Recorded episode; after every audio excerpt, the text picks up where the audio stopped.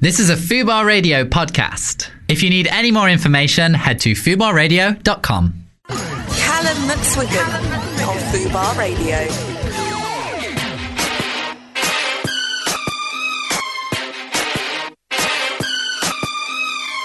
Hello and welcome back to the Calum McSwiggan Show. Today I am joined by the impossibly lovely, it's the very, very beautiful, it's Mr. Joe Sutherland. How are you doing, Joe? Oh, I'm fine. I'm blushing now. We always start start the show with a little bit of flirtation. oh God, that's oh, very full on. You've broken down my walls already. I wanted to be sort of steely cool for at least an hour. Well, we had a little bit of Toxic by Britney Spears there, and mm. that that was in your in your honor, Joe, because you actually are about to have your new show at the Edinburgh Fringe, I believe. Indeed. And that is called Toxic. So tell me a little. It's a comedy show, right? Ooh. Yeah, no, it, it's it's just comedy. There's no theatre or politics. Um, it is called Toxic. It is named after the Britney song and the masculinity. Yes. Um, and it's just sort of an hour of, um, you know, chat about. Uh, being a boy, I guess, and Yeah. how uh, you know that's sort of sometimes a bit restrictive and a bit like silly and difficult if you don't necessarily match some people's expectations of what that's meant to be, and yeah, things like that. Absolutely. All, it's very 2018. Very 2018. I Mhm. like that. Uh, yeah, I was I was reading that um, when you were growing up, you were almost a little bit confused about your gender identity, and for some time you thought that you may have been a woman, or you were going to grow up to be a woman. I mean, I still think there's a beautiful woman inside of everybody. Um, I, I guess. I guess uh, maybe today it would be a little more. Maybe today it would be easier for young people to. I, to find a way of expressing that, you know, that you might sort of think, oh, well, gender is fluid, gender is a spectrum, and you'd be like allowed to express that in certain liberal corners. Um, whereas, yeah, when I think certainly I don't know how it was for you, but certainly like in the 90s in the Midlands in um, Sky Blue Coventry, it was very much like there are boys, there are girls, there are gays, there are straights. There's nothing in between. Whereas now, you know, thank Christ, in the last sort of uh, decade or so, I think it's become a lot more mainstream to think about the things that exist in the middle. Yeah. Um, and so I think that's fun. I think that's exciting. Th- some people think it's threatening, but those people are stupid. Uh, yeah, they are stupid. It's. It, uh, I also grew up in, in the Midlands in the nineties, so I. I Oh my God, where? uh, Derbyshire. Oh, okay. yeah, Posh yeah. Midlands. yeah, sure. Let's say that. Um, but, but no, I, I, I feel like I can absolutely r- relate to what you're saying. It was very much. I mean, even gay and straight. Then I think Mm. you know, growing up in the '90s, even then, that was a bit of a push. Never mind, and like you say, anything that kind of lives in the middle ground. And I know that even I, I think. Growing up, I think even I was a little bit confused about my gender sometimes because it, they had sort of these such rigid gender stereotypes that if you didn't conform to those in every single way, shape, or form, suddenly it was like, oh, is there something wrong with me? Am I not a boy? Am I not doing what I'm supposed to be doing? So even small things like I never had an interest in playing football, and all the other boys did, and that was immediately, I think, a red flag to everyone around me. Like, what what is wrong with this kid? He's supposed to be a boy, and he doesn't like football.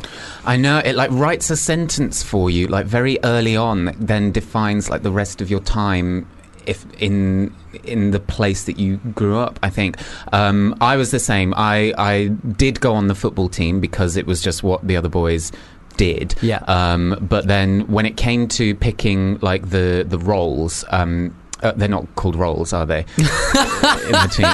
It's more of a chorus line. leaking out. Um, but I was given the uh, the part of defender, and um, and like our school, we didn't have any money, so we didn't have goalposts, so Yeah. we would just use like mounds of grass. Sure. And um, and you know, and I wanted to learn the game. I sort of thought like, if we're going to do this, then then I'll go to training to learn. But every all the other boys like knew the rules just It's just naturally like they just somehow. they just know. They just they're born knowing. Yeah, and if you asked a question, you would get like shouted at by a fully grown man, and it's that's so scary and It's- horrific, intimidating. yeah. So in protest, I uh, during the um, interval, I switched parts and I played uh, the role of goalpost, Ah, and I uh, just stood at the edge and was like, "Well, we don't have the money, so I'll do it.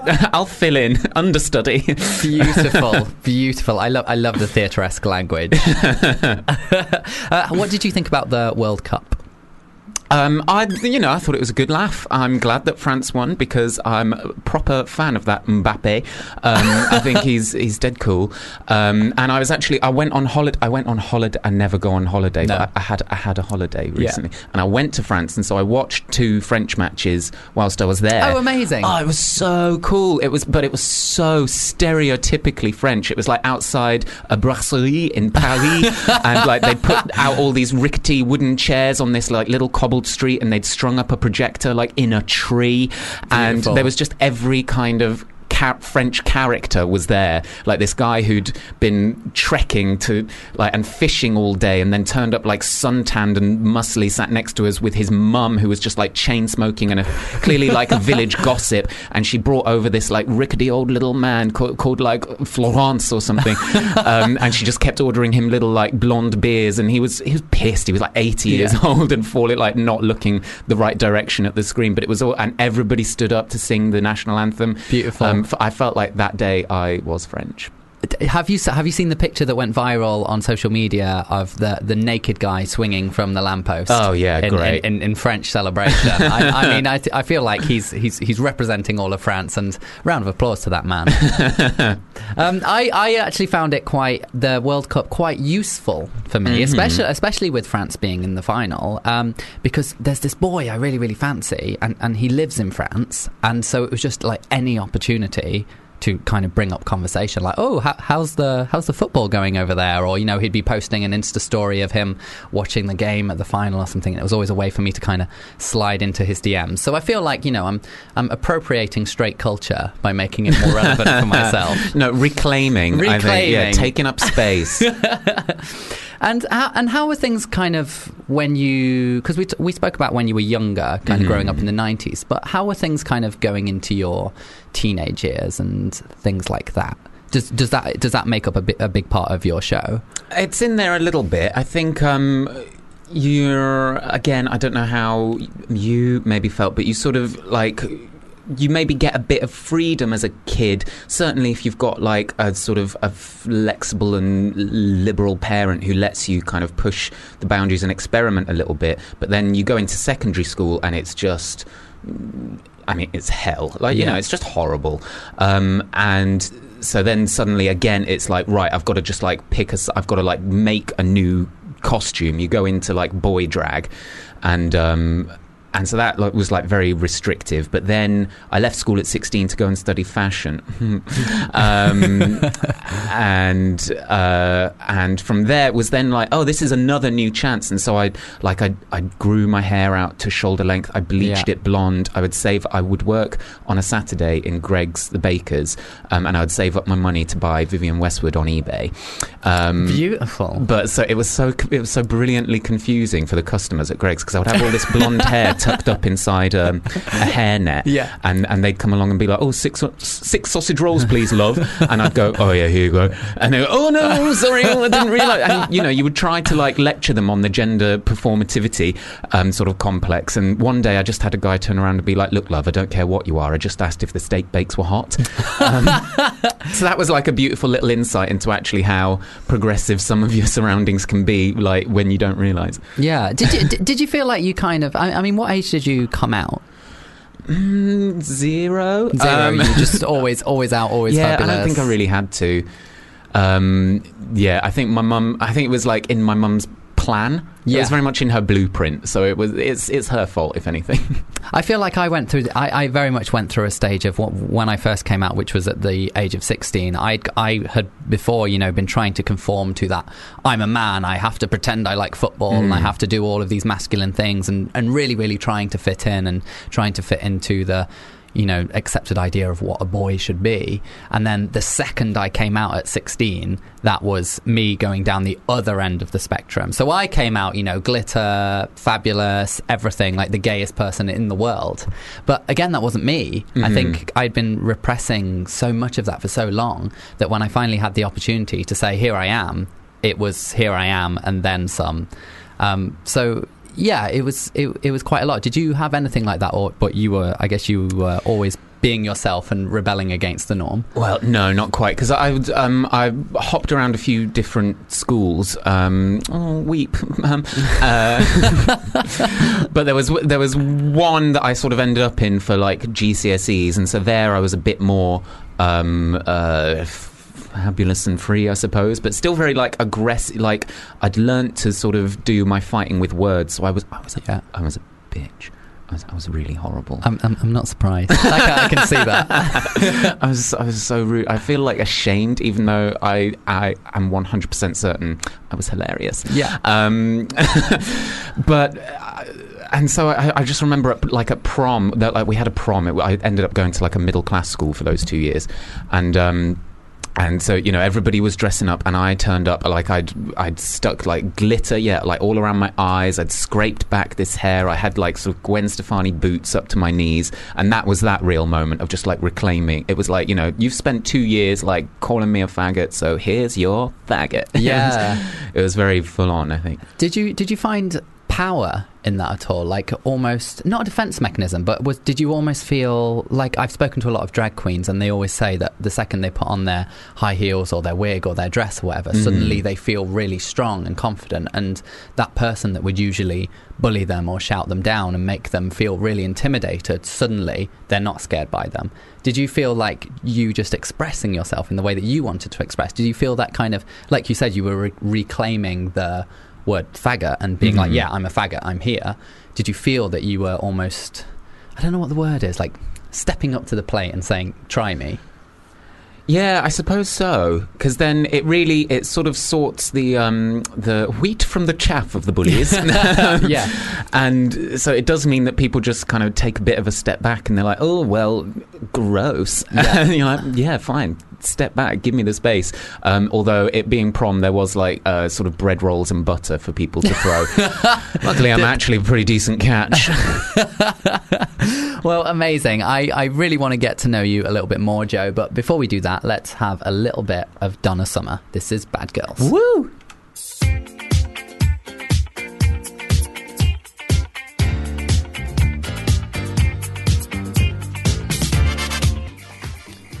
So, Joe, I'm really, really interested in knowing how you got into comedy in the first place. Like, what was it that first threw you into this world?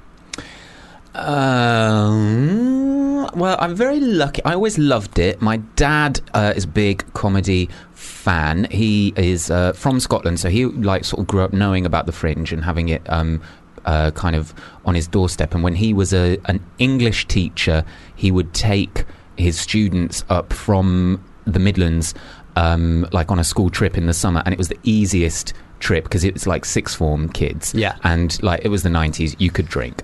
Um, and so he would basically take them up there on a monday and be like right go see you on friday. And then he would just have the week to like go to shows. Yeah. and he would take me with him because it was like just an easy cheap holiday.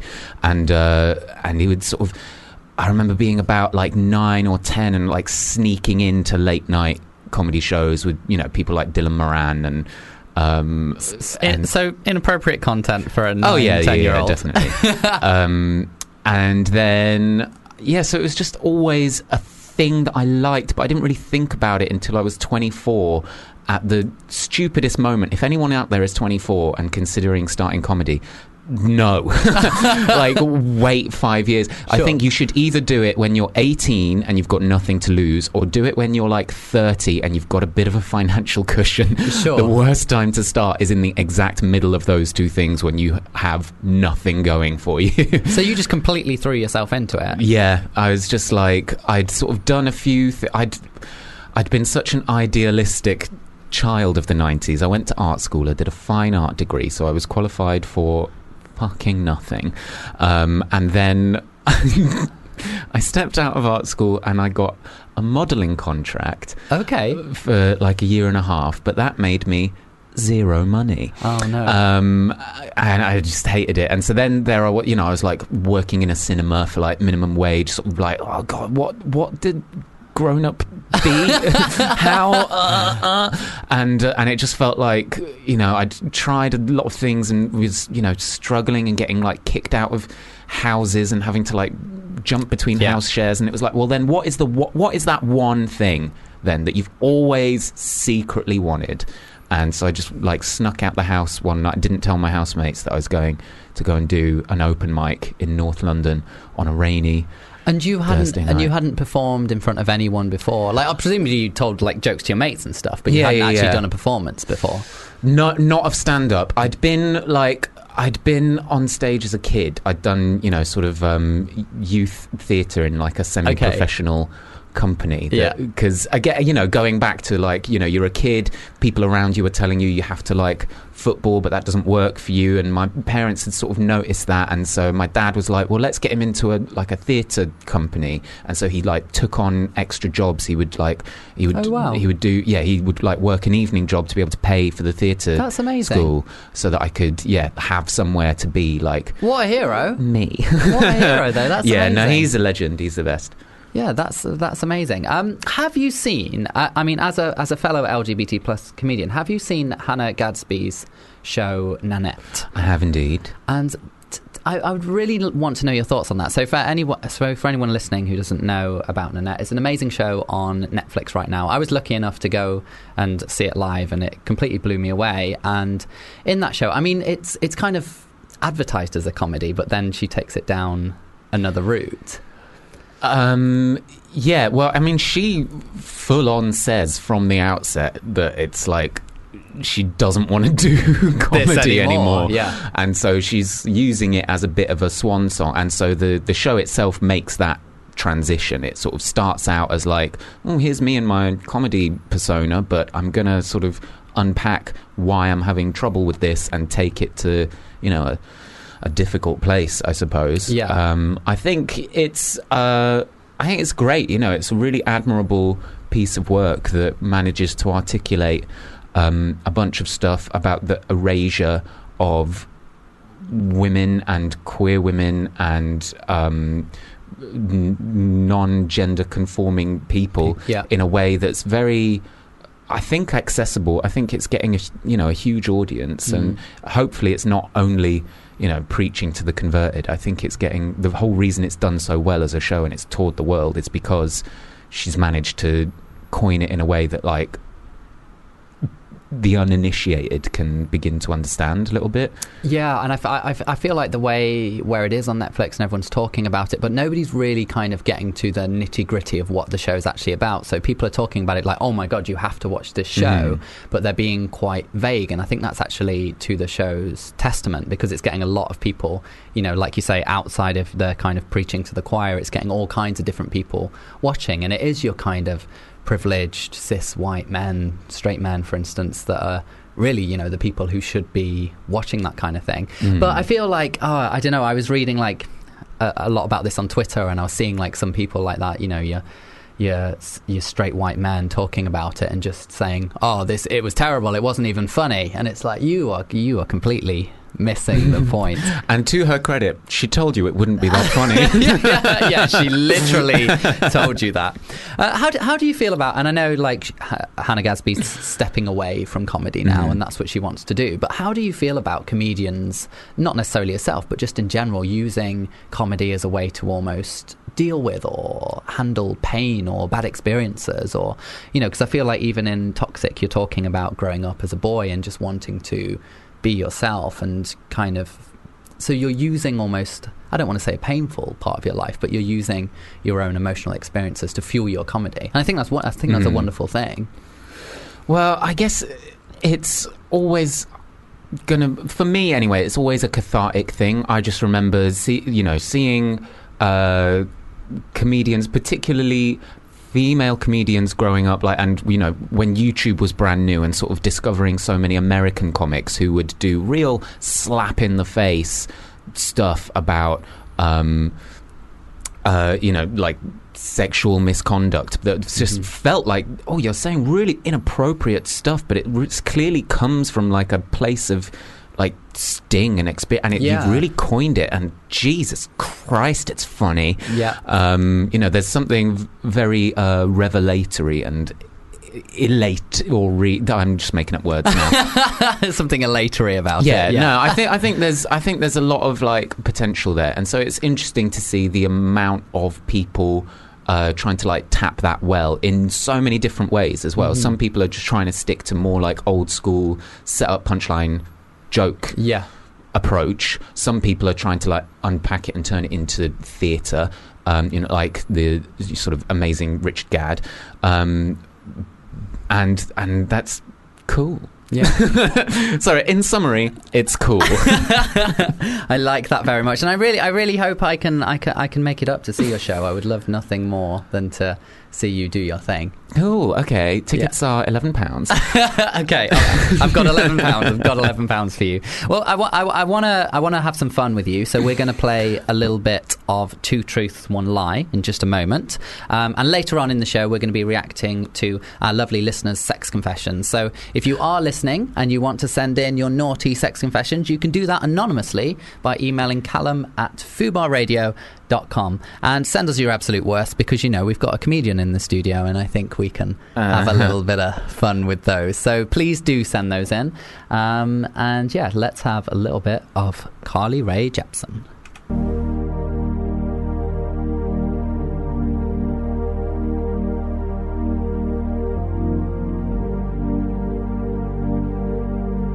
Calum McSwiggan on Fubar Radio.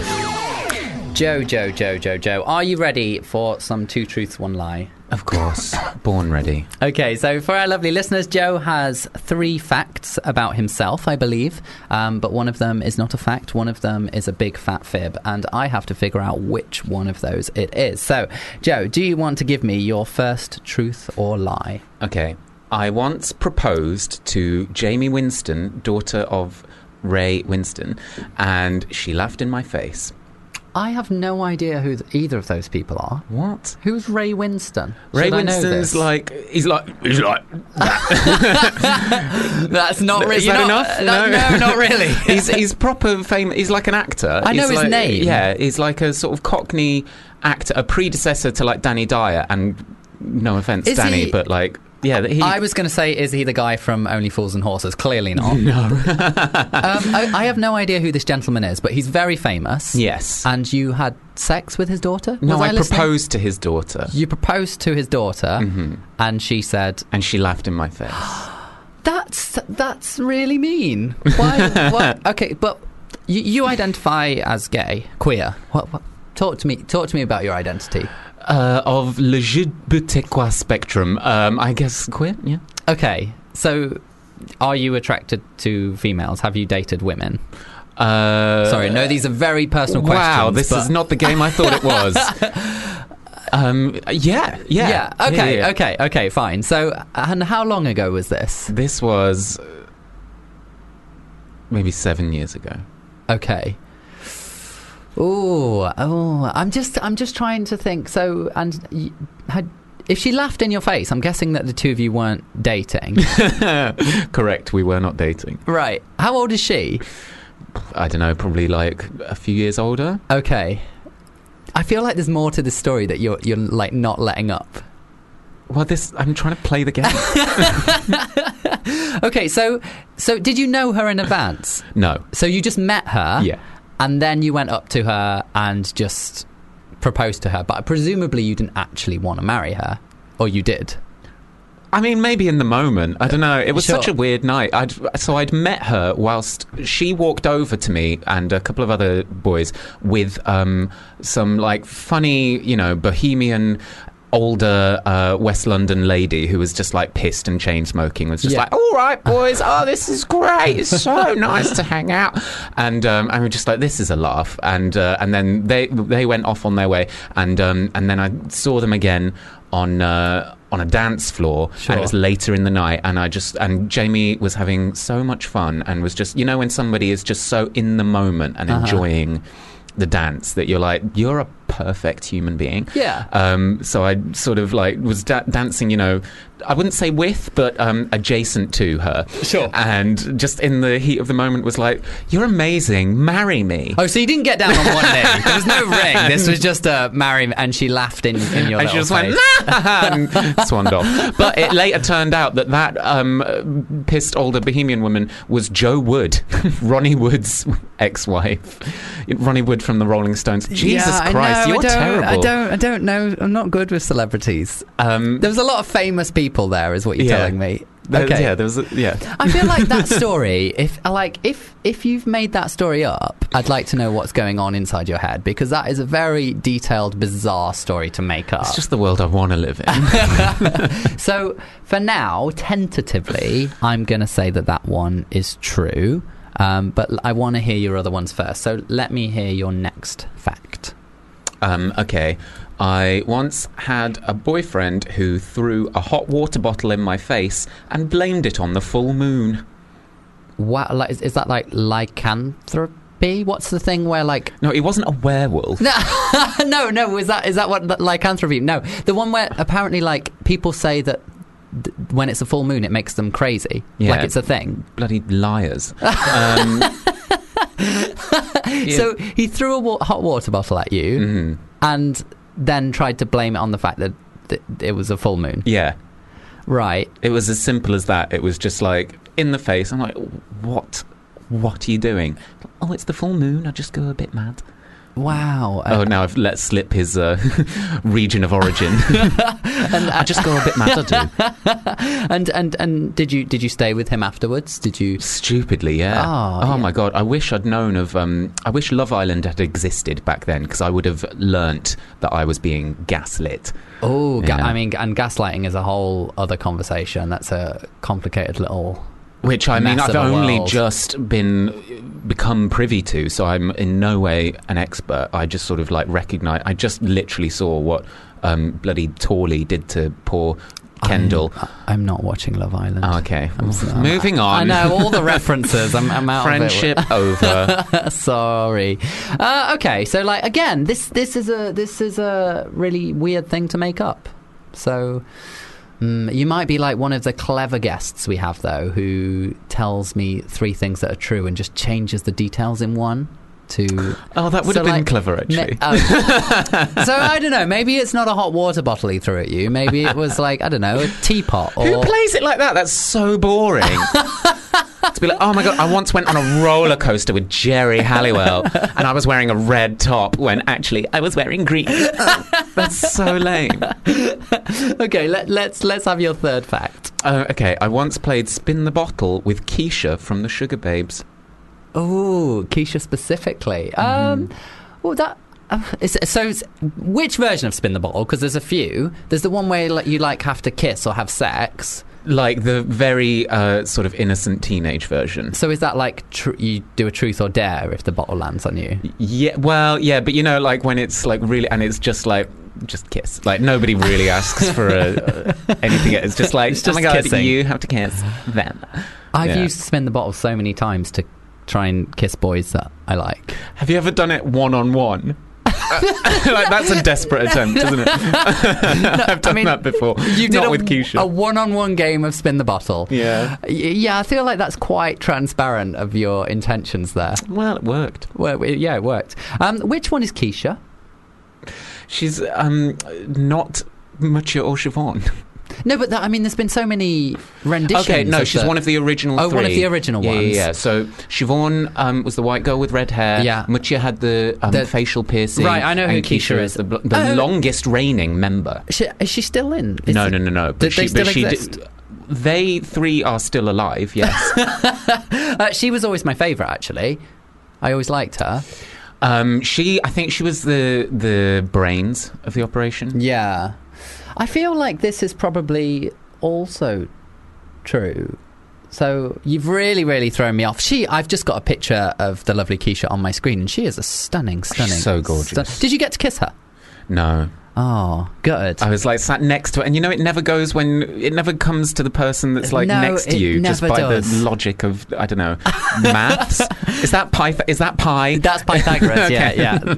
Um, I honestly, you've completely stumped me. I have no idea which one of these is the lie. So I'm just gonna. What was the second one again? The second one was the boyfriend throwing the hot water bottle and blaming it on the full moon. I think that one is the lie. Because I just feel like you've you've named very specific celebrities in your other ones. Mm-hmm. So, and I feel like you know it'd be really weird to pick those two random celebrities for these two little anecdotes. So I'm going to say that those two are the true things, and I think the boyfriend throwing a hot water bottle at you is the lie. Final answer. no, Wait, I have that sound. ah, uh, which one was the lie? Keisha. Oh, so I love that you said it's so weird to pick those two specific celebrities. It's like, have you met me? Like, my, all of my references are 10 years old. I have not progressed since 21. and that's completely made up. There was no, there was right. I had about half an hour to get it ready. I No, like- so that's what just clearly just residually in my brain was like, um, Sugababes and spin the ball. Those are the two things I'm normally thinking about. I mean, honestly, I'm I'm I'm impressed. You pulled the wool fully over my eyes. So so well done to you. Uh, I have uh, a lovely little interview coming up now. So this was with the amazing Big Boi at Lovebox last weekend. So um, yeah, here's a little interview, and then after that we have some music. You are listening to Fubar Radio. My name is Calum McSwiggan, and I'm here at Lovebox with the amazing Big Boi. So, Yeah. how are you doing, man? Oh man, I'm super fantastic, phenomenally well, perfectly whole and complete. Beautiful. Well, you've just come off stage, and it is boiling hot right now. Hot as a sun bitch. how how are you doing? I mean, your get up. You must be absolutely. I'm, I'm cooler than the polar bear's toenails, but I'm hot. I'm I'm I'm, I'm hot right now. That that, Yeah, that hot. is a good I'm, answer. I'm, I'm I'm hotter than dragon pussy right now. I like that's I like That's that hot. answer. Yeah. Well, you are from Atlanta yourself. You see ATL. You see Oh, it. represent. Yeah. and Childish Gambino, who's headlining this evening, Yeah. has a show called Atlanta. Yeah, yeah, yeah. So, can we maybe be expecting a little bit of a collaboration or something in the future? Oh man, maybe. Hopefully, you speak it into existence. Yeah, that's the homie, man. He recorded a couple of his mixtapes at my studio, Stankonia. Amazing. So it's, it's definitely kinfolk from Atlanta. Yeah, definitely, man. That's Love that incredible. And who would be your dream collaboration? Uh, Kate Bush. Yes. Kate Bush? Yeah, yeah. That's my favorite artist of all time. Yeah, man. I wasn't expecting that. Yeah, that's Kate Bush. That's Good, that's good choice. I, I meant to call her when I got out here. I forgot. Yeah, man. I got to text her and let her know I'm here. Yeah. Amazing. Well, speaking of Atlanta, do you know who the Fab Five are? The Fab Five. The Fab Five. Everyone's talking about them right now. What is what is that? You don't know who they are? I heard it. Oh, Oh, what is it? Is it Big Boi, you let me down. No, the Fab Five. What is that? Uh, Fab Five is Queer Eye, so it's this Netflix show Uh-huh. where five queer guys Right. give makeovers to straight men. I heard of it before. Yeah, like it's it's it's massive on social media right now. Oh, okay. Everyone's getting involved. Everyone loves that. Do your thing, folks. yeah. My question for you is: Would you let the Fab Five give you a makeover? I mean, you have such incredible style. Um, it depends on where they're getting the clothes from. Shit. Shit. Depends on where they get the clothes from. I style myself, so we might be able to collab on something. If, I mean, if it's fresh enough. Yeah, You know, all this is like custom pieces I put together. You feel me? I mean, So I it, got, mean, it got to be flavor. I mean, I love your look. It's got to. Thank you, man. It's got to be flavor. Yeah. Okay, I've got a couple last questions for you, Cool, and they're sure. all about festivals. So, Gotcha, gotcha. if you were going to a music festival, Yes. would you rather go see the headline act or a secret set? Um, I've done both. I like the I like the pop up shows. You know Yeah? what I mean? Where you don't know somebody's coming and just pop up and play it, and people just rush the stage. Yeah, I like that. It's Amazing. More, more intimate too. Yeah, I agree. And if you could have 20 shots of tequila Yeah. or 20 shots of Hennessy, Yeah. which are you choosing? Uh, I used to do twenty shots of tequila, Yeah. and I had two babies after that. Yeah, I heard Yeah. this story. You had a wild night after 20 shots of I had, tequila. I had a wild couple of years off tequila, so then I had to switch to the Hennessy. You know what I mean? Yeah. Because that brown bring it down, but that ten, that, that tequila, knocking somebody up. Yeah. So no more tequila for you. Not right now. No. Completely out. No, no, no, no. Amazing. Well, you've been absolutely amazing. Thank Appreciate you so it. much for speaking Thank to me. Thank you, bro. Appreciate and it. enjoy the rest of your day. All right, boy. One time. Boo bar. Boo bar. One, two, three. Uh. My baby don't mess around because she loves me so, and this I know for sure. That was the fabulous Big Boi from Outkast there. It was such a treat to interview him. If you want to catch the full interview, you can see that over on YouTube. Joe, how do you feel about dating apps? Um, give or take. Give or take? I don't know. That's my profile name. Um, Brilliant. Brilliant. yeah, I don't know. I guess they've sort of opened up a lot of. Um, oh God, I, everything's an innuendo. Everything is an Um, innu- innuendo. I think some people have managed to find deep and meaningful connections. Others have found very fun, frisky sex that they have wanted, and others have been disappointed. I, I think I'm in the others category there for sure. Uh, well, I have a little game for you. Um, in this game, I've got a couple of different scenarios. Um, so these could be if you're dating somebody and you're going to have one fact about the person you're dating, and you have to decide whether you're going to swipe left or right on this person based on this fact alone. So we're kind of flipping dating apps on their head a bit because they tend to all be about kind of physical appearance, where this is about just one singular detail about them. So, your first question. You're on a first date, and your date proceeds to show you how they can burp their ABCs. Do you swipe left or do you swipe right? Do you remember which is which? No. left is no, right is yes. You can just say yes or no. Okay. Um, oh, that's a weird one because I want to say like yes because I think that's fucking cool, but I also sort of think, but that's the kind of thing my dad and I used to do. So Yeah. Wait, does that mean you can do it? You can burp the ABC. I'm not going to no, make I you can do it. do don't like worry. three. but it was always a race to see who could get further. Or I used to get my dad to say this this sentence: "Maureen is a dinner lady." But Are you?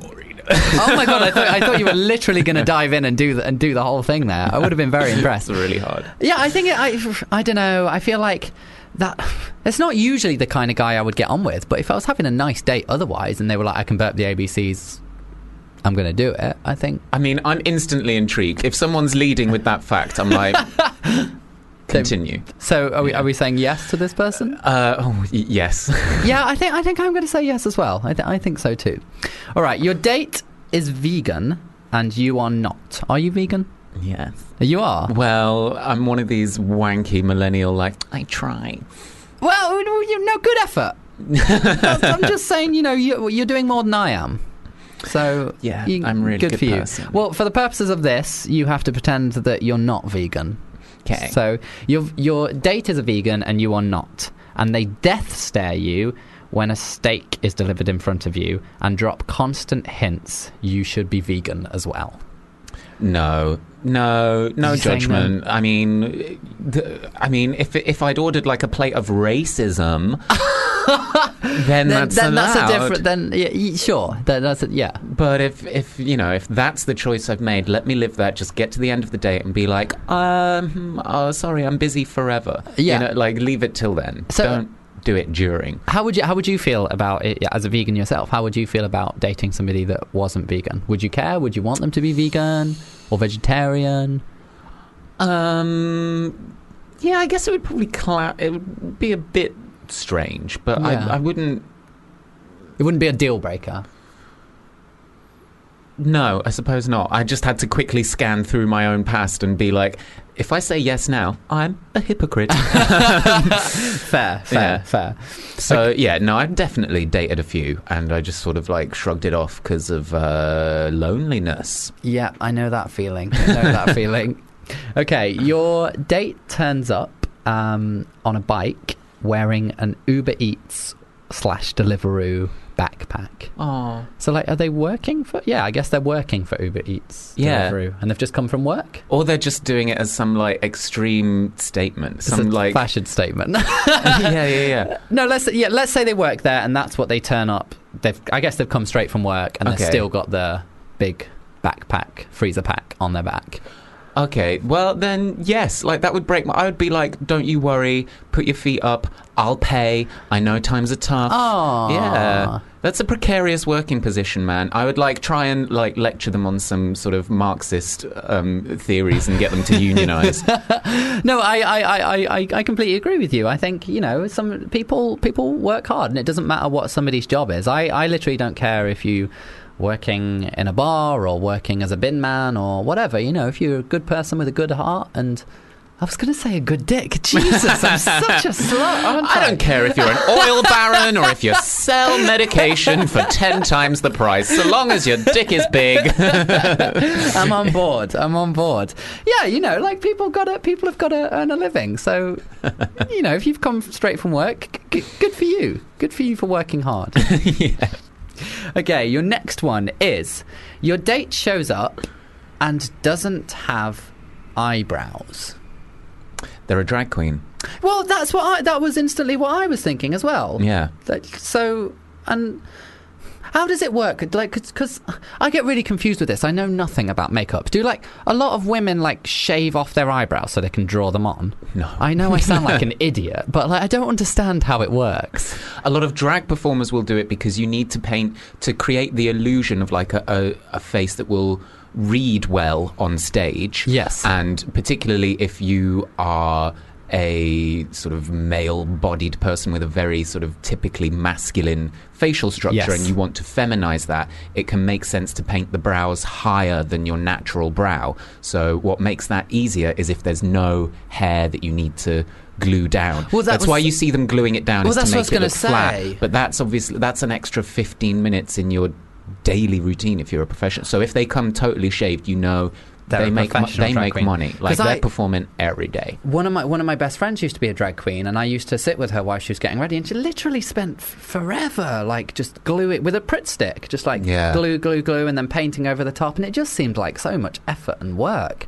So, but but women, so like you know when women have their eyebrows drawn on, what's happening there? I don't I don't understand. Mm. What do you mean? What's happening? I don't like. Have they? You just they get, go for a fuller look. You're just filling it because, like, you Oh, know, so they they're not patchy. like I can do it. No, I, I thought they were like completely drawn on. I didn't realize they were just like filling. Some people out. do that as well. Ah, okay. I'm learning. I don't. I don't know. I don't. Know, I'm a bad gay. I don't know anything about makeup. Oh, but come on! If you've if you've grown up in the Midlands, you've known like an Auntie Sue who's plucked them to within an inch of their life, and so they've just got a single line. Yeah, like that's true. Edith Piaf. Yeah, and then they need a little bit of a filling out. Yeah, like each to their own. It's your face. Okay, so right, going back to the question, we're on a day, and in walks a lovely, charming boy, and they have no eyebrows. Um, I'd be like, yeah, I want to find out, like, what are your, what is, what's your career? um, Yeah, th- yeah, I'd want to find out, like, who's your character, what's your vibe, um, and take me to your wardrobe. Yeah, and I and I'm with you. I think it would make. I think it means they're probably more likely to be interesting, and they've definitely got a story, and that would intrigue me. Though I do find when sometimes I see people with no eyebrows, and it and, and it can be quite um, shocking. It almost takes me aback sometimes to see somebody without eyebrows because we're so used to seeing it. But then there are some people who you don't even realize that they don't until someone makes you aware. Like, you know, Whoopi Oh. Goldberg. She- Whoopi Goldberg Wait, has no eyebrows. What? She does not have eyebrows, but she's got like a warm, expressive face, so you don't realize.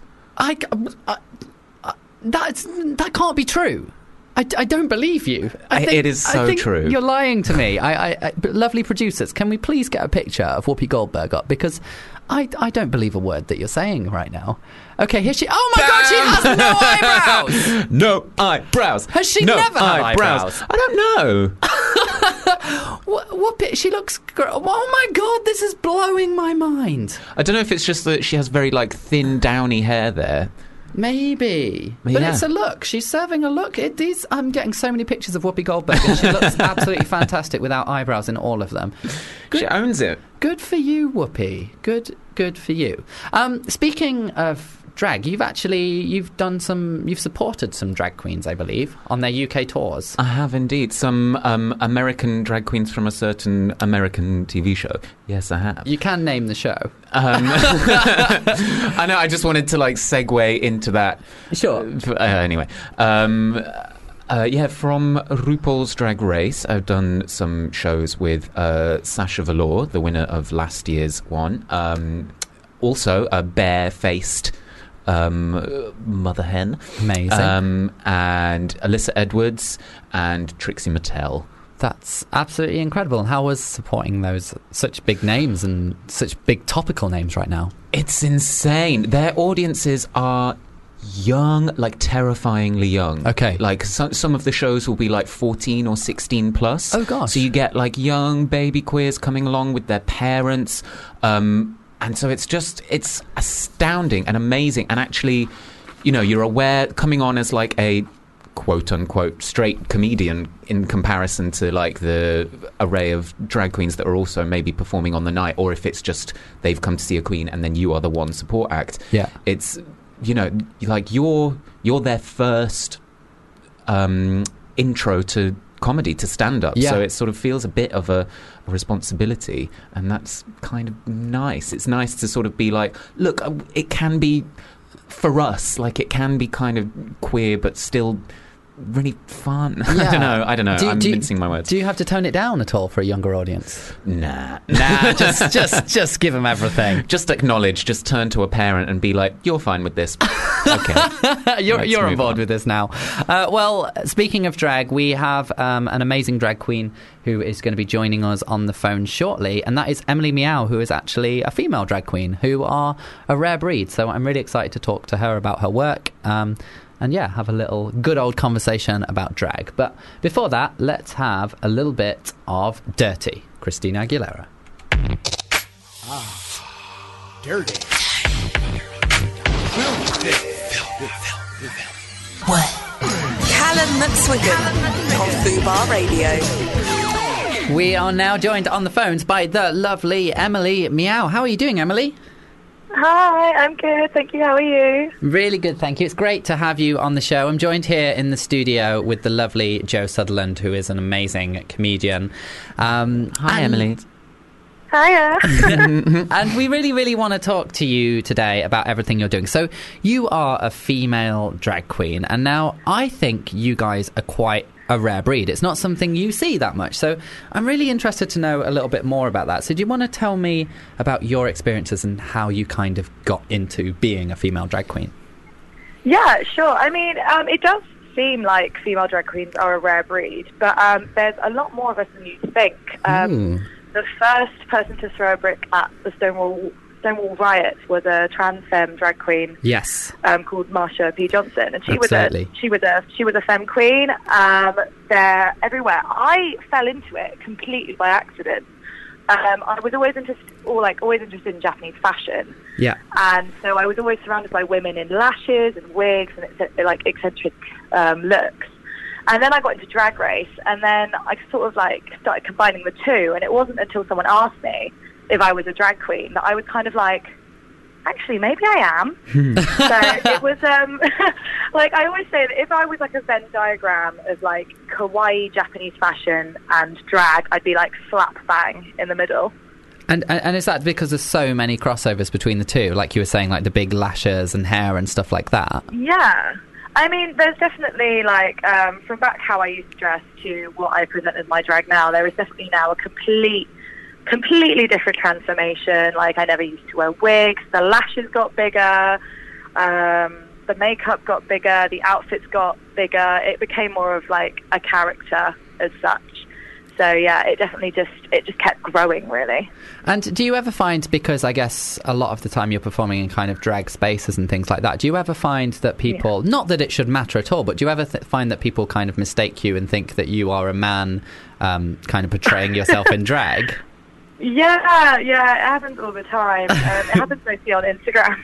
Oh, really? haven't on Instagram. Yeah, I did that. We've got that. There's that new question feature, and someone sent me a question on Instagram, being like, "It's crazy. I thought you were a drag queen, but now I think you're a girl. I don't know what you are." And I replied, and I was just like, "I'm kind of. I'm both. you can be both."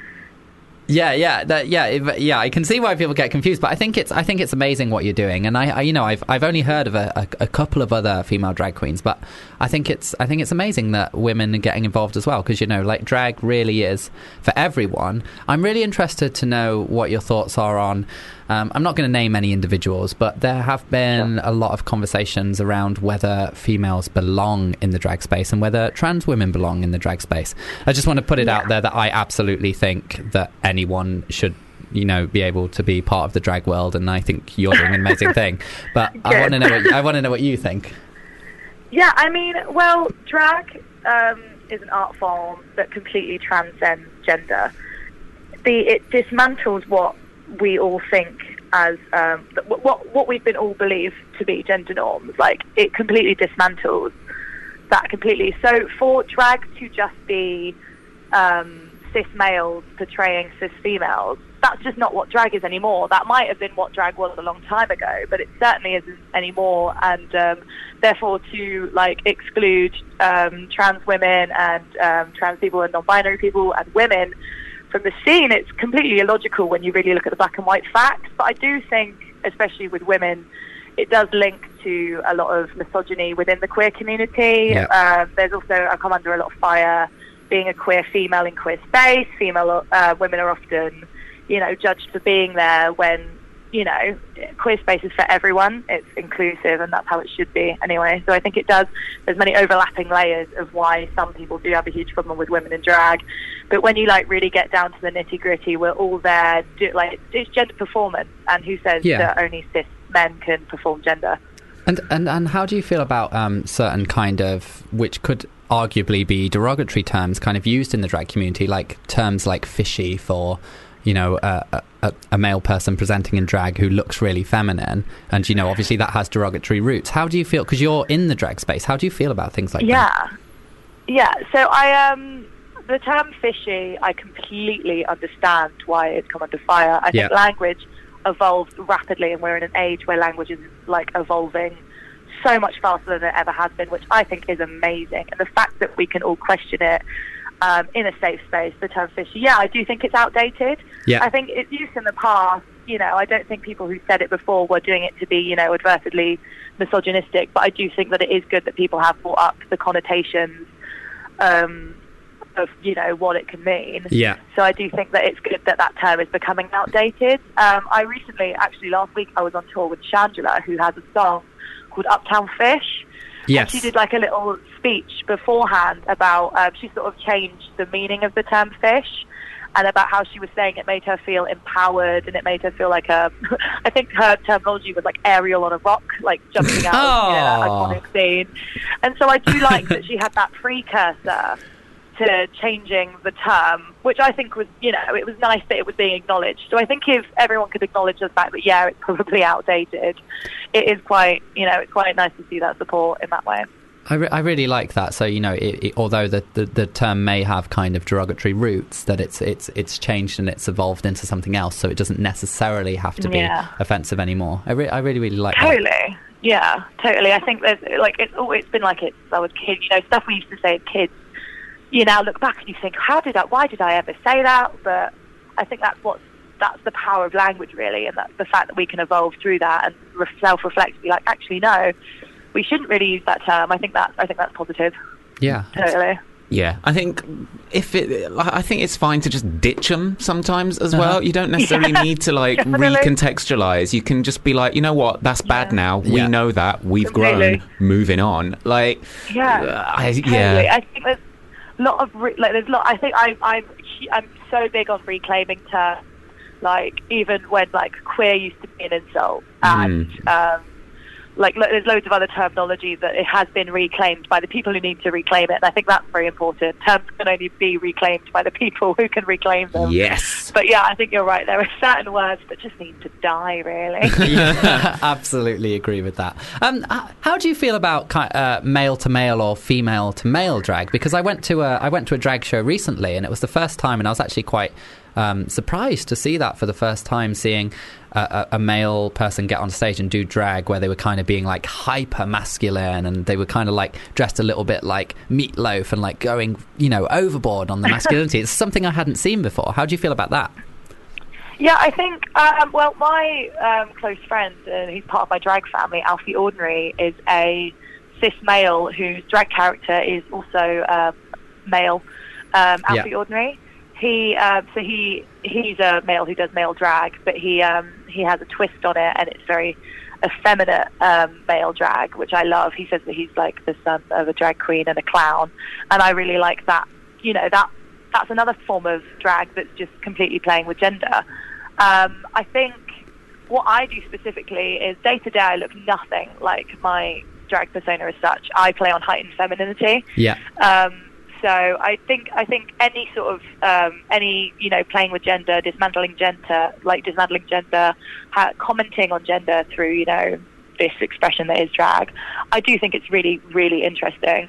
Um, yeah, I think playing with the gender roles that you were you know that were forced upon you, I think is really powerful. Yeah, I completely agree. And, and, and at the end of the day, that's what drag's all about. And I think it's a, a wonderful and beautiful, beautiful thing.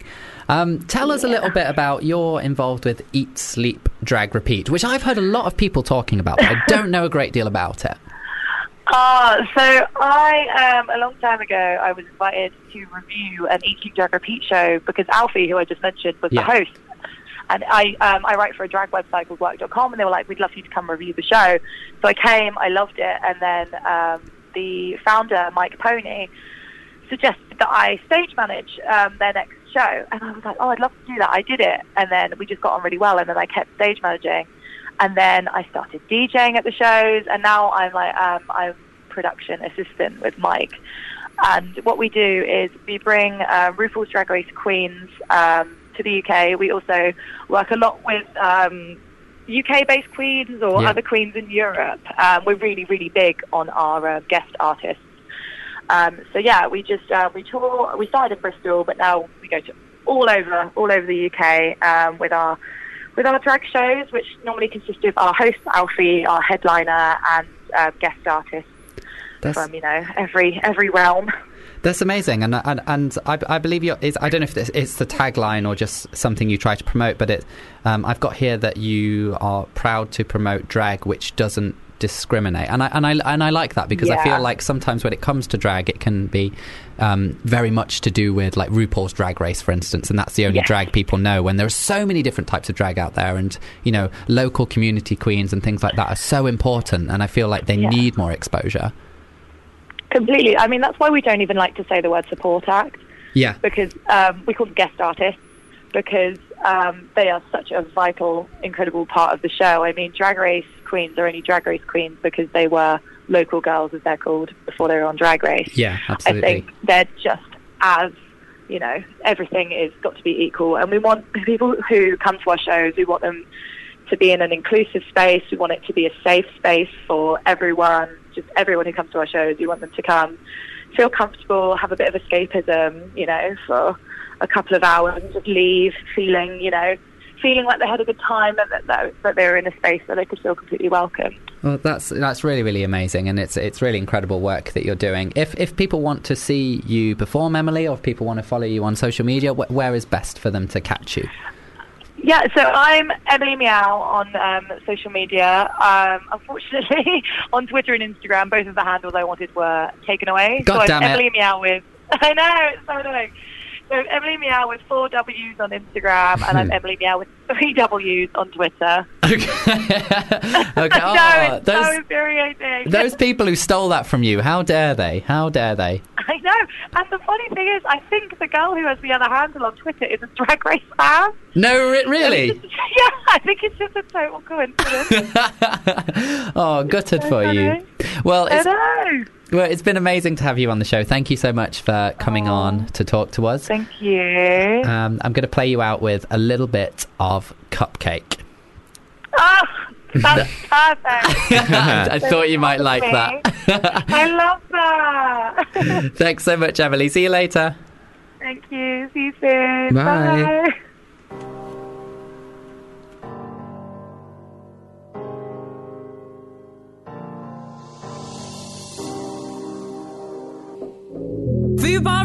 Presents. Hi, I am Brian Tyree Henry, and I play Alfred Paper Boi Miles on the show Atlanta. I made it a point in my mind, like as I was at Yale studying, you know, like there weren't a lot of parts for us. You know, I was like, I would reserve myself to be like, I was like, if somebody approaches me and asks me to be a fucking slave, I swear to God, I will commit arson on every fucking thing they own. I don't care. I, you know, like I, I literally thought about being an arsonist. I was like, let somebody come to me with some shit like that. I don't honestly. care. You know what I mean? Like. Every Wednesday from 4 p.m.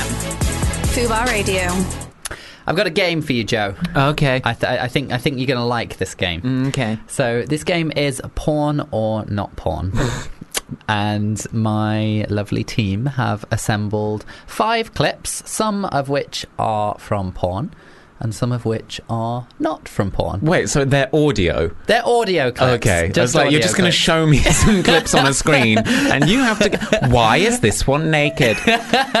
just audio clips, h- hence the radio element of this. um, and because you are such a big Britney fan, and because you've named your show Toxic after the Britney song, um, we thought this week's theme would be the lovely Britney Spears herself. So. They're either porn or, or Britney Spears. Okay. And you have to try and figure out which is which. Um, I'm actually going to help you because I don't know the answers either. The lovely producers are going to tell us the answer if we're right or wrong. So we're going to work as a team to try and figure this out. I also haven't heard these yet. So Okay. who fucking knows what's coming? Great. So, okay, our first porn or not porn is. I love kids. Oh! oh, that's that, that's definitely a Britney voice, right? And I really, if this is porn, I really hope no, no, Jesus Christ, we went in dark, right? Okay, but I feel like this has to be Britney. Yeah. Uh, Unless it's like you know, cute nanny in porn, like oh, I love kids, I love like like dad fucks the nanny. You know, this that's the kind of thing that they have on porn. So she's like, oh, I love kids, like I love taking care of kids. That's not the sexual part. That's just uh, setting up her identity as a nanny. yeah, it's still planting the imagery of some kids I in know your head. it's so weird, and I, d- Oh. I really hope that this is Britney Spears. Okay, let's say not. Let's say not porn. I think not. I think we have to say not porn. I, we're we're saying not porn. Please, please let it be not porn. Porn, right? Oh, god. Super hottie fucking and sucking behind boyfriend's back. She was explaining that her day job was being a nanny. Okay, well done. Nailed it. Oh, Knocked it out of the park. God, I despair. That was that was dark as fuck, and I and I really really hope the rest of these aren't as aren't as dark as that. Um, yeah, we got it. We did get it wrong. That's that's true. All right, our, our next one. Oh, I'm really. I'm afraid. To, I'm afraid to push this button. Honestly, I don't know. I don't pay my cell phone bill. That's a classic. That's a Britney. is that Britney? Yeah. What What do you know the context of this? Uh, just you know, it's a golden interview where she had you know great quotes such as "Everybody's doing emails now." So this is definitely Britney. You I know this think- for a yeah, fact. come on. All right, let's let's hear it again. I don't know. I don't pay my cell phone bill. I, I, I yeah, that, I, That's I, and you know what? That's actually from a Popworld, the big ones with Simon Amstell. Amazing. Yeah. I don't I have an say to that. encyclopedic knowledge of popular culture from 1995 to 2004. and that's it. That's Yeah. the cut off. I well, know nothing else. So I think we have the right answer. We are saying not porn. We are saying this is Britney Spears in an interview with Simon. Amstell. And yes, yeah, yeah, you, you, I got it nailed right. completely right. Got it right. I feel like you're going to be good at this. I feel like if you don't know that it's Britney, then it probably isn't Britney. Yeah, if there's any room for doubt, then it's porn. Though I am kind of like I'm impressed by like the voices. Like listen to the first one again. I love kids. I don't know. I don't pay my cell phone bill. Like I, they're first very one, similar. mm, She's a no, bit dark. First one, yeah, first one was a little more uh, guttural. gutter, gut, beautiful oh, choice Oh, of words Sorry, there. Dad. All right, okay. Third one. Here we go. oh. Just do that again.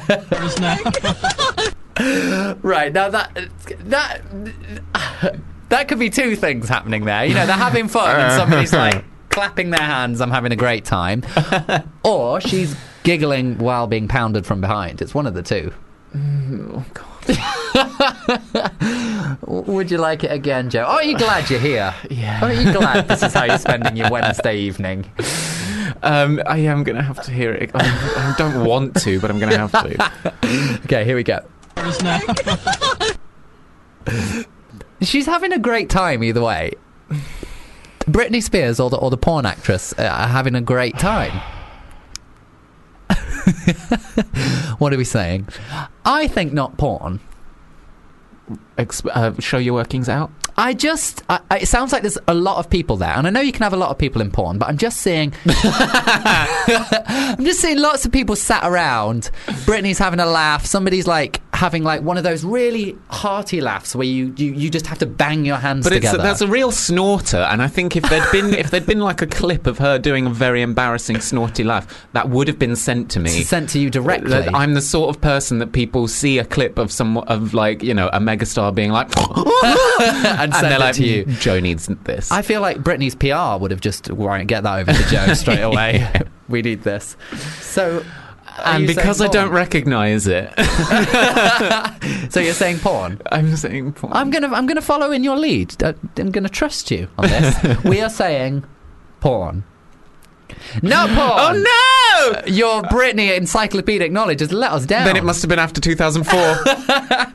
This is Britney in the back of a cab, really excited, bouncing up and clapping. I haven't seen it. you seem really distressed. I right really now. am. What's the point of the internet if you've missed something as important as this? He's googling it right now. Do we, do, do, do we do we have a date on this? Was this post two thousand and four? Do we know if this was post two thousand four? Because oh oh no, early ah, days. Shit. Joe, you've just your reputation is in tatters. Okay, can I hand in my card? yeah, give it, gi- hand it over. Hand it- All right, well we've got two more, so you can redeem yourself. You can redeem yourself. Okay. All right. Okay. Here we go. Next one. No, I've never kissed a woman before. That is not Britney Spears. She would not moan. Never What? kissed a woman never kissed a woman before. I mean, it could be sort of, you know, there was the Paris Hilton days There where was the words Paris were Hilton very days. slurred in Yeah. 2005. Should we hear her again? Really get you. Really, really think, Britney. Okay.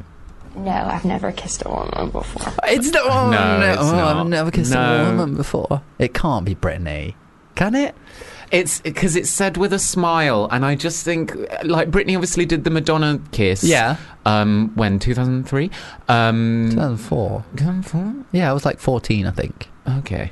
I think. Well, it's only. I Fact mean, check, fact check. It's at my cut-off point. uh, and I just think she would have still, in an interview, she would have still been doing like Southern Belle, like, oh, I don't know. It just, you know, she would have sort of been a bit pious. Sure. Whereas this uh, seems like it's said with a really naughty smile in the It corner of her does. mouth. You and know? the, the, the way she says woman, she proper moans there.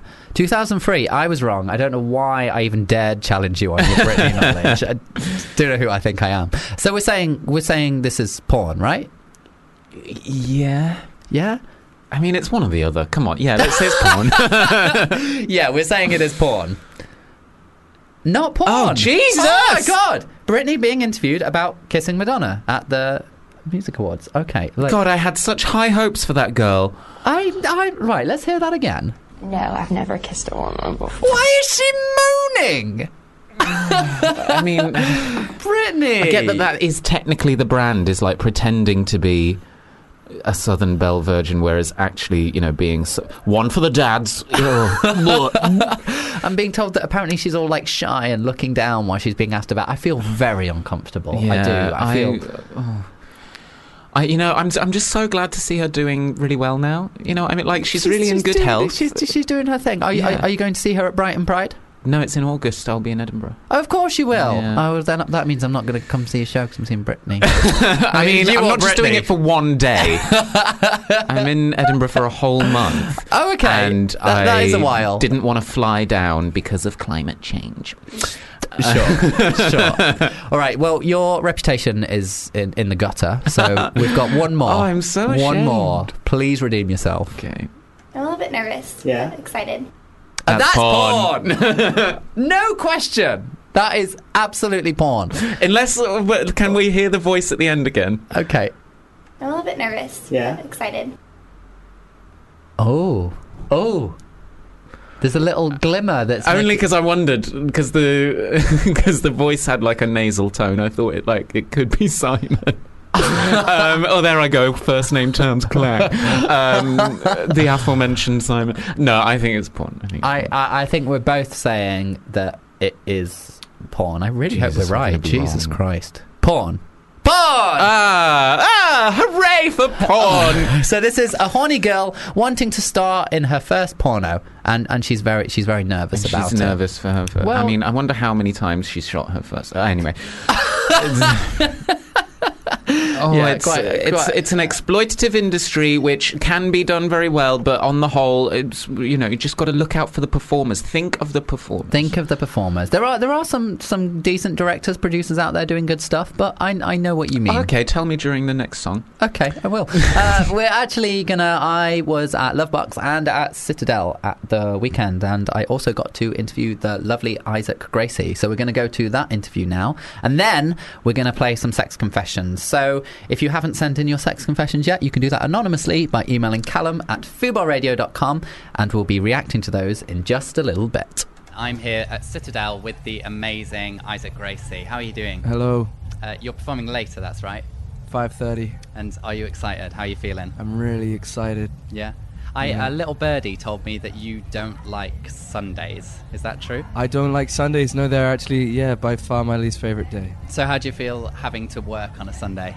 I actually uh, I really like it because otherwise I'd probably be quite bored and depressed. Fair. You know, so uh, this gives me an excuse to uh, enjoy the sun, Mm-hmm. play some music, and uh, drink copious amounts of alcohol. So who can complain? Beautiful. Really? Nobody can complain with that. And you were you were playing the Montreux Jazz Festival. That's why Montreux Jazz, yeah, right? yeah, yeah. Would well, I, I was playing that on Tuesday. I was doing a Gurten Festival yesterday. Yeah. Okay. Would you ever kind of because I feel like your sound has a very unique vibe, and you ha- you definitely have your genre. Would you consider branching out into other things like jazz, for instance? Like jazz, wow. Um, I can't play jazz. Yeah, I know So that would be the there. main thing between me and ever doing like a jazz record.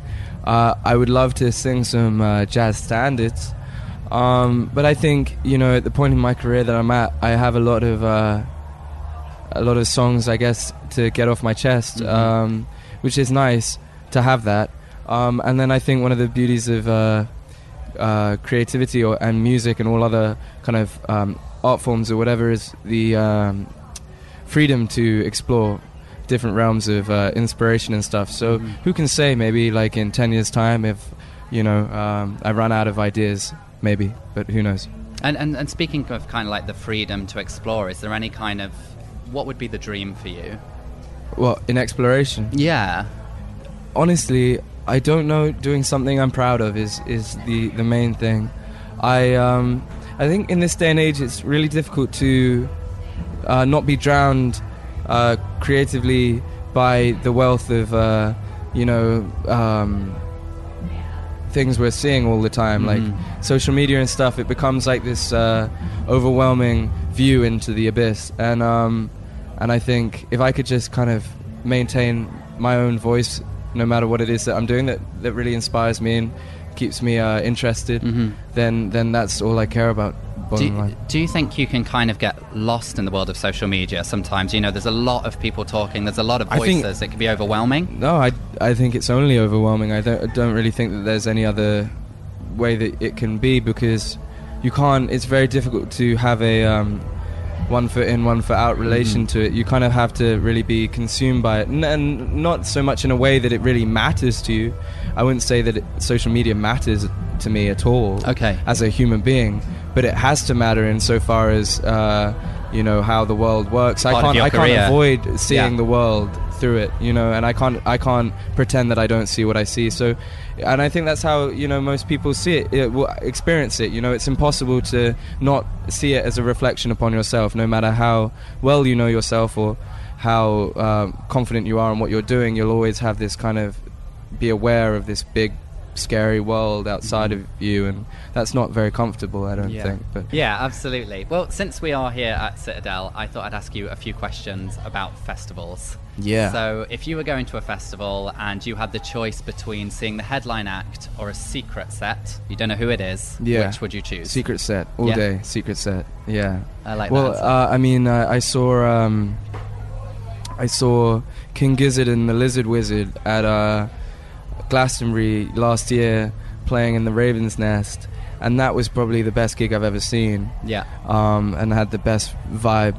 Um, you know, hands down. So. uh, Obviously, if it's Radiohead, you know, or Tame Impala, to be fair, you know, It's hard very to hard to like, up. yeah, pass that up. But uh, Secret Set is usually the way to go. Yeah, absolutely. Um, okay, so you mentioned earlier on in the interview that you like to have a few drinks at a festival. Um, Mhm. what is your recovery method? Oh, I'm good with recovery. Yeah? I live in perpetual recovery. Yeah, I have, I have learned recovery very well. You, uh, well, you begin the recovery while you're still in the mode of drinking. I find so. You just have to get the water in. Um, you know, try and sleep obviously as much as you can, and then the next morning, water, Berocca, uh, carrots and cucumber. Carrots and cucumber. That, that's Yeah. the first time I've heard that. Carrots Usually I hear Big. Mac. No, carrots and cucumber, man. Just go all health, all the way. Uh, uh, lemon and ginger tea for me. That's that's a win. And um, if you can really face it, just go for a run. Good answer. Well, it's been amazing talking to you. Thank you so much for coming, and can't wait to see your set later today. Cheers, man. Thanks for having me. Thank you.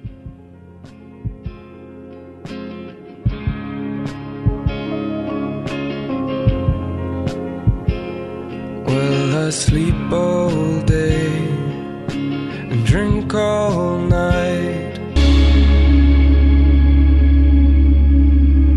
That was the lovely Isaac Gracie there. If you want to catch that full interview, it is now available on YouTube as well.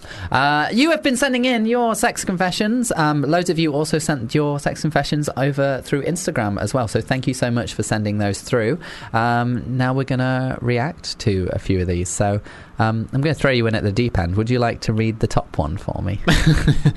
So, sex confession number one, it's a plea for advice, really, is um, I always wondered if it was okay to jack off a couple of times a day. Can't help.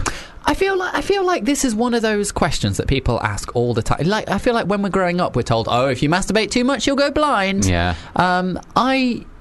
There is nothing wrong with masturbating a couple of times a day. There is nothing wrong. Masturbate all you want. Like I feel like if you're going at it a lot, especially if you're not using lube, you might get like friction burns and things. But other than that, there's literally there's no medical risk when it comes to masturbation. I know, and mate, if you still can do it a couple of times a day, get in there. Your da- your days are numbered. It's not going to last long. You'll be you'll be spitting dust by your second chance by the time you're thirty. I'm I'm heading for thirty, and I I feel like most days I still manage to pop a few out. Really? Oh, yeah. Oh God. I'm Um, I'm a very sexually charged person. Now, And you're not very busy. I'm, I'm just I've just not got a lot on. Well, honestly, like I, I I've recently gone like taken the plunge into self-employment full time, and I find it you know sometimes quite difficult to you know to not just stop my working day and just oh I'm on porn again. That's how you know you're stressed. I think you, that's how you know there's a deadline coming. Is when you've had like a, an 11:30 a.m. little break. yeah, and uh, th- those breaks are coming quite frequently at the moment. So I'm, I'm having a good time. I'm having a good time. That, that's that's all I'm going to say. All right, the next one. I hate how much I love sucking off massive cocks. Just want to keep finding that, finding even bigger ones. What? Why? Why do you hate it? I mean, you you you love it. Ache? Maybe they just need a good facial masseuse. Yeah, I feel like that could take its toll on your jaw if you you know constantly because you kind of have to. I feel like with blowjobs, there's a very certain kind of mouth position you have to to kind of keep going, and that can quite get quite because you've got to keep the teeth out of the way while you've got to keep that suction tight, and you know it's it's a lot on the jaw. It's a, it's it's a stress. It's it, um good for a muscular face. Uh, do people like yeah, that? maybe it's like a workout. I don't know. Like, oh yeah, you've got like good jaw going on. Is, Mm. is that a thing? I don't know if that's a thing. Um, I think uh, all power to you. You keep if you if you like sucking off a massive dick and you want to go and find bigger ones. Maybe think of it. if it's causing too much strain. Maybe think of it as like a five-two diet. And um, just have a couple of days of, um, you know, sacrifice, Sure. where where you're very saintly, and then five days gobble as much as you want. So it's five days on the massive cock and yeah, then five two days, on, off. two days off. It sounds, sounds great to me. Sounds sounds like killer week. I'm, I'm down for that. um, would you like to read the next one? Oh, well, on theme, um, I have braces, and my boyfriend's foreskin got stuck in a brace when I sucked him off. Okay, I have a story about this. Oh, yeah, I do. Um, so I, this didn't happen to me. So I was dating this guy, and he had braces, and then a friend told me that he had dated somebody before me, and while he'd been sucking him off, the the foreskin had got stuck in the braces, and it had like ripped the foreskin, um, and that meant so that when he went down on me for the first time. I was. It, I felt like I was putting my dick in a blender. Like I was terrified, which meant I went soft. And then he was like, "What's the problem? Is it me?" Like, well, you've like- just told me a horror story before bed. So yeah, that was. It was really not a fun time. So oh, imagine, imagine, like either being either partner, like having the braces and getting the foreskin stuck, or having your foreskin stuck. Oh, I'm. I'm mm. I'm I'm very much against circumcising babies, but this is an argument for it. Don't circumcise babies, please. Please don't do it. I think it's bad. But you know, if if you're going to have an argument for it, I think I think this is I think this is the one. um, It's an interesting religion you have there.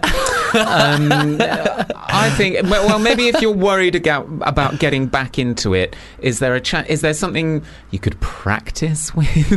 Yeah. Um, Aldi now do these. Um, not to not to cast shade upon your boyfriend, but just uh, thinking back to the jaw slack situation. Aldi now do little boxes of like small salad cucumbers, so you don't need to be wrapping around like a full sized yeah.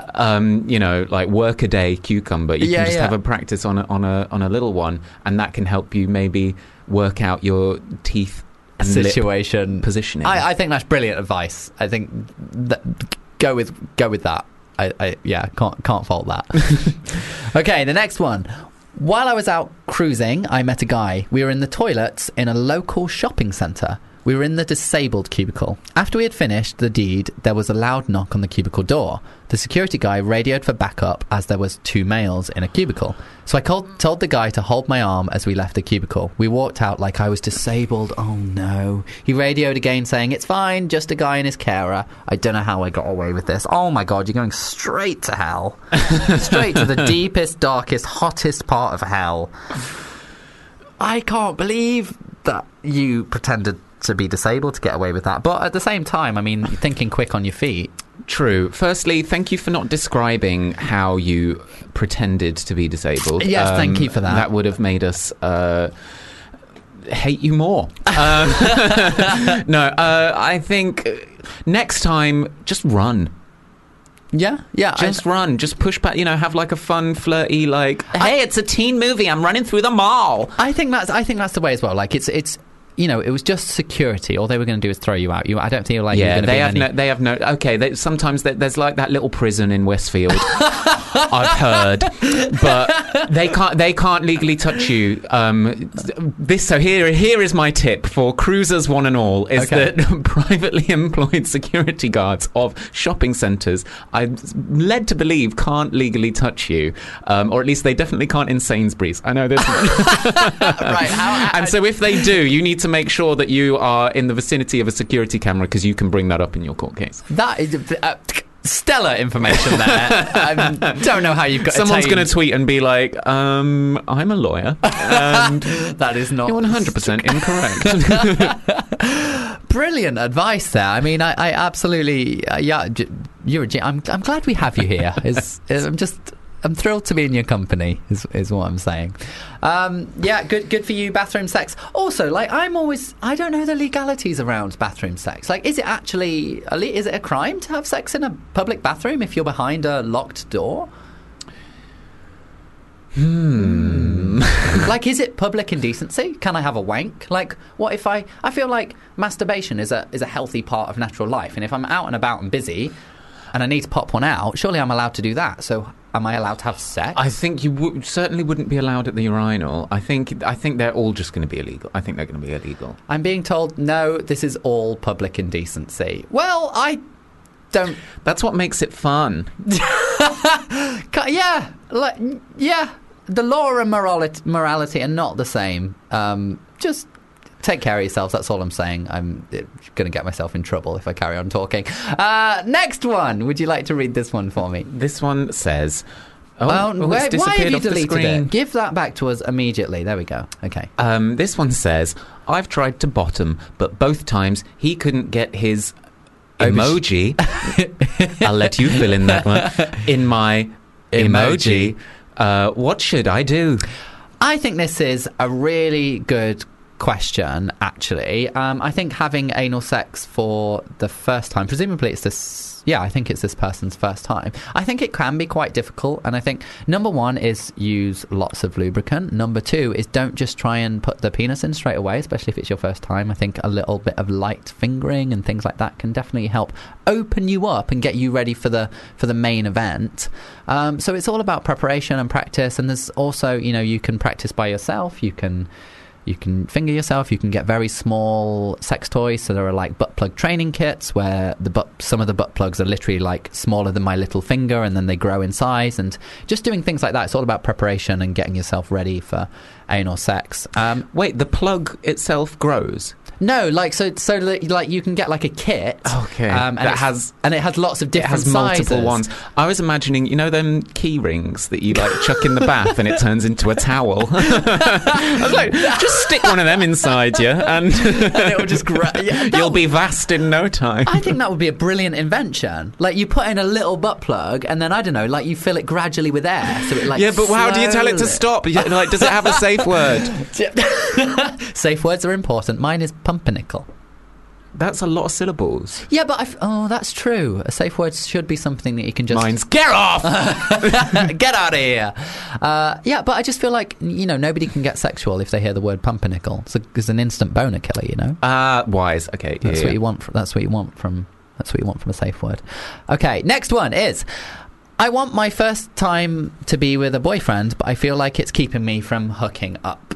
Okay, well, I feel like it's it's absolutely fine to set your own boundaries, and if you want your if you want to lose your virginity with someone you love for it to be a boyfriend, then that's absolutely fine. That's absolutely allowed.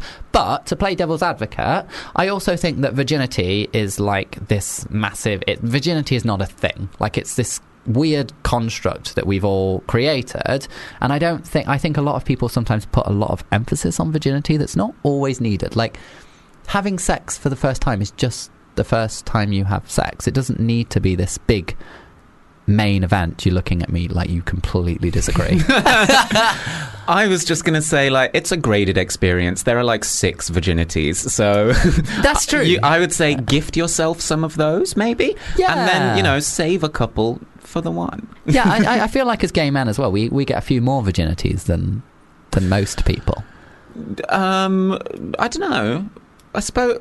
I mean, anyone can really do any of them if they try. That's true. That is very, very true. Um, y- uh, yeah, and I don't know why I would, you know, because gay sex, anal sex, and they do not equate. You know, the straights can have anal fun too. But you know, tr- traditionally, the gays have a lot more anal. It's true. We do. we do. It's it's a thing. If there's one thing my grandma Mary always said about the gays, they do love a bit of anal. They do love a bit of anal, and this is coming from me. I don't even enjoy anal sex, so I don't. I don't know what I'm talking about. Um, do we have any advice for this person? Um, I would say, yeah, don't. I think uh, feel fr- well. Oh, it's a difficult one, really, because you don't want to like castigate them for making one decision either way or the other. But I would just say, yeah, there is certainly if if this is a male male relationship you're looking for, then then there's no harm in having a fumble with a few others Yeah. just to warm up. But you can save the big thing if you feel that's the I agree with that. I, that. Yeah, brilliant answer. I agree completely. Throwing myself behind that. All right, next one. Would you like to read this one for me? I mean, this is just a brag. it says, I had a threesome recently. Two hours later, someone gave me head. Yeah, well, good for you. Like that is just a brag. Yeah, I'm- what name is the club? Uh, yeah, it sounds like you're having a great time. I'm. Yeah, good for you. Bragging. Yeah, great. You're having fun. We we we sport this. Um, you're having a great time. or do people treat this like confession? Uh, Is this maybe, is this like at work? Or in the Uh, library? I mean, it's quite it's quite possible that this person is is you know this is a big deal for them. Maybe you know they could have been a virgin It's a before this big night, deal. Um, and then threesome, and then a blowjob, and it's like fuck me. I'm You're at executive level now. Yeah, stepping up in the world. uh, next one is the night I had my first kiss. I kissed six people in total, and I don't remember anything. Whoa, people are just having these whirlwind experiences. Sweet. How is everyone just going from naught to fifty? Where where where are you going? 50. No, he only said six. I just uh, um, my first sexual experience was a threesome. what? Yeah, Oh my god. it wasn't like we. It wasn't a good one, We weren't having anal, and it wasn't like, but it was just you know a bit of fumble, fumble, sucky, sucky, fun, fun. But that was my first ever sexual experience was with two guys. Did you go to boarding school? No, what? Do- Oh, that's just what I presume boarding school is. But that's just a nice thought I like to keep. I don't want anyone to ruin that for me. I yeah, I really, I feel like I really want to go to boarding school if that. no. Not now, Jesus! Backtrack. No, not what I meant. I meant, I Oh, mean, God. you know what I meant. I feel like when I was a teenager, I would have liked to have gone to boarding school. please don't edit this to make me sound like a monster. I please, please leave that caveat in there. I think that's very, very important. Uh, would you? li- I'm going to read the next one. Uh, I am in a relationship with a 30, 30, 33 year old, and I'm 20. What are your thoughts on age gaps in relationships? I feel like that's a 13 year relate, 13 year age gap. Isn't that like Tom Daley, Dustin Lance Black is like that kind of age gap? Oh, is it? that about that gap?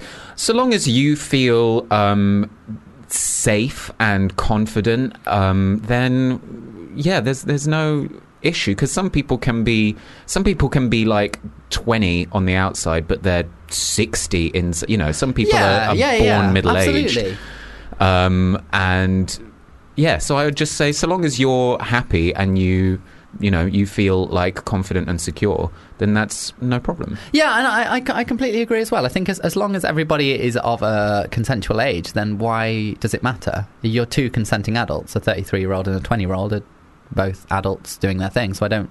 I think it's fine, and I don't think anyone should judge you for it. I think there are a lot of people out there who, who do, which, but I think that's wrong, and I think that's bad. You live your best life, and if you're both happy, that's all that matters. And take pictures because you're only young once.